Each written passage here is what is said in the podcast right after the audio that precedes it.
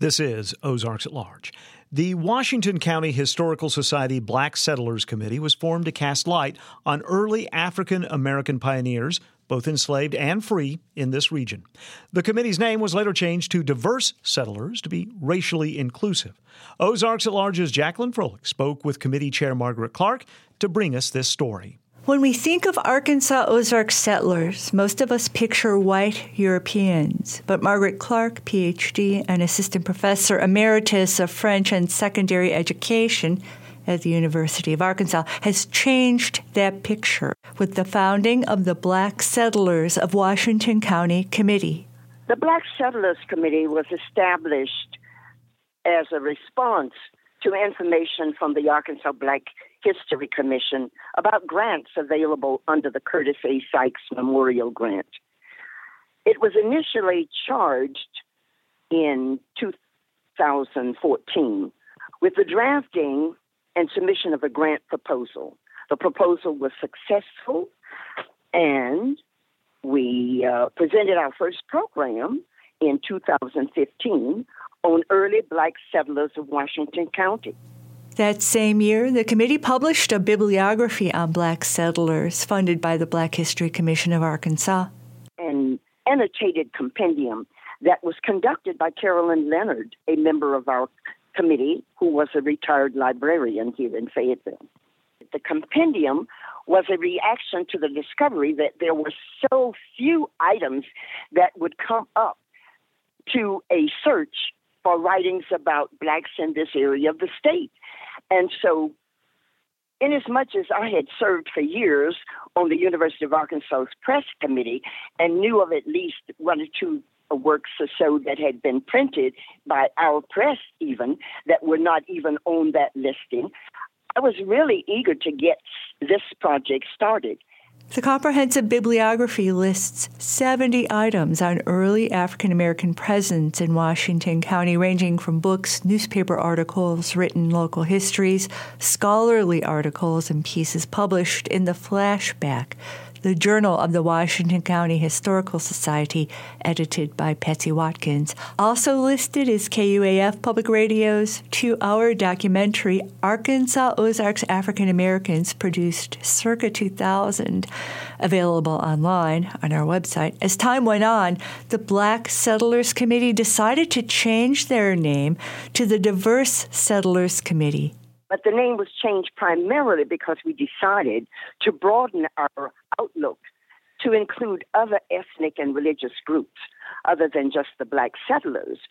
And this has led to our presentation of three programs in this vein Native Americans, where we focused on Cherokees in particular.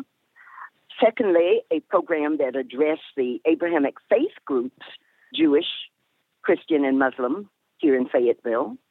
And thirdly, a program concentrating on Latino leaders in Northwest Arkansas. So uh, this year is the first time that we have uh, someone who comes from a Native American background, and that is Cherokee group. Um, her name is Rebecca Lubiker. And Dr. Calvin White and I are two African Americans along with Calvin White, Associate Dean of the J. William Fulbright College and Associate Professor of History on the committee, are Alice Ann Simpkins and Joshua Youngblood. Now, for Black History Month, the Washington County Historical Society Diverse Settlers Committee produced a virtual program available online, introduced by Clark, and featuring a song performed by Ella Donnell Lambie, an administrative assistant for the Vice Chancellor of Diversity and Equity and Inclusion at the University of Arkansas. God bless America, land that I love. Stand beside her and guide her through the night with a light from above.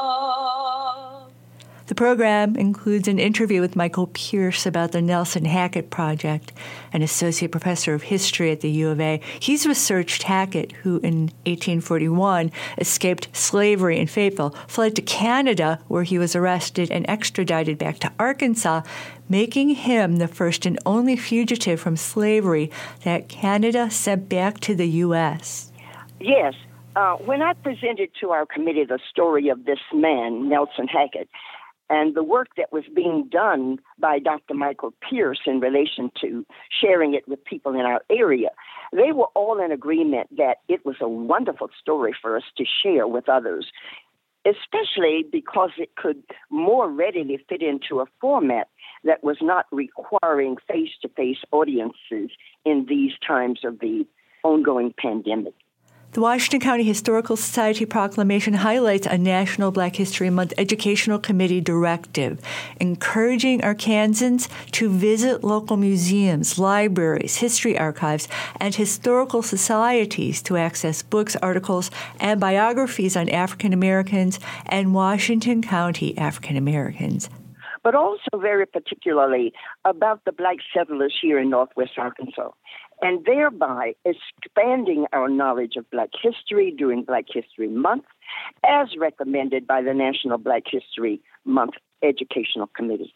This spring, the Diverse Settlers Committee plans to highlight the growing Asian American and Pacific Islander community, including Marshallese migrants. Northwest Arkansas home to the largest population of Marshallese outside of the Republic of the Marshall Islands who've legally migrated here to live, work, obtain health care, and educate their children. Because we want to have it in person where we can truly experience some singing, dancing, and eating foods from different uh, areas, different different ethnic groups, along with um, learning about the early beginnings of their ancestors in our area.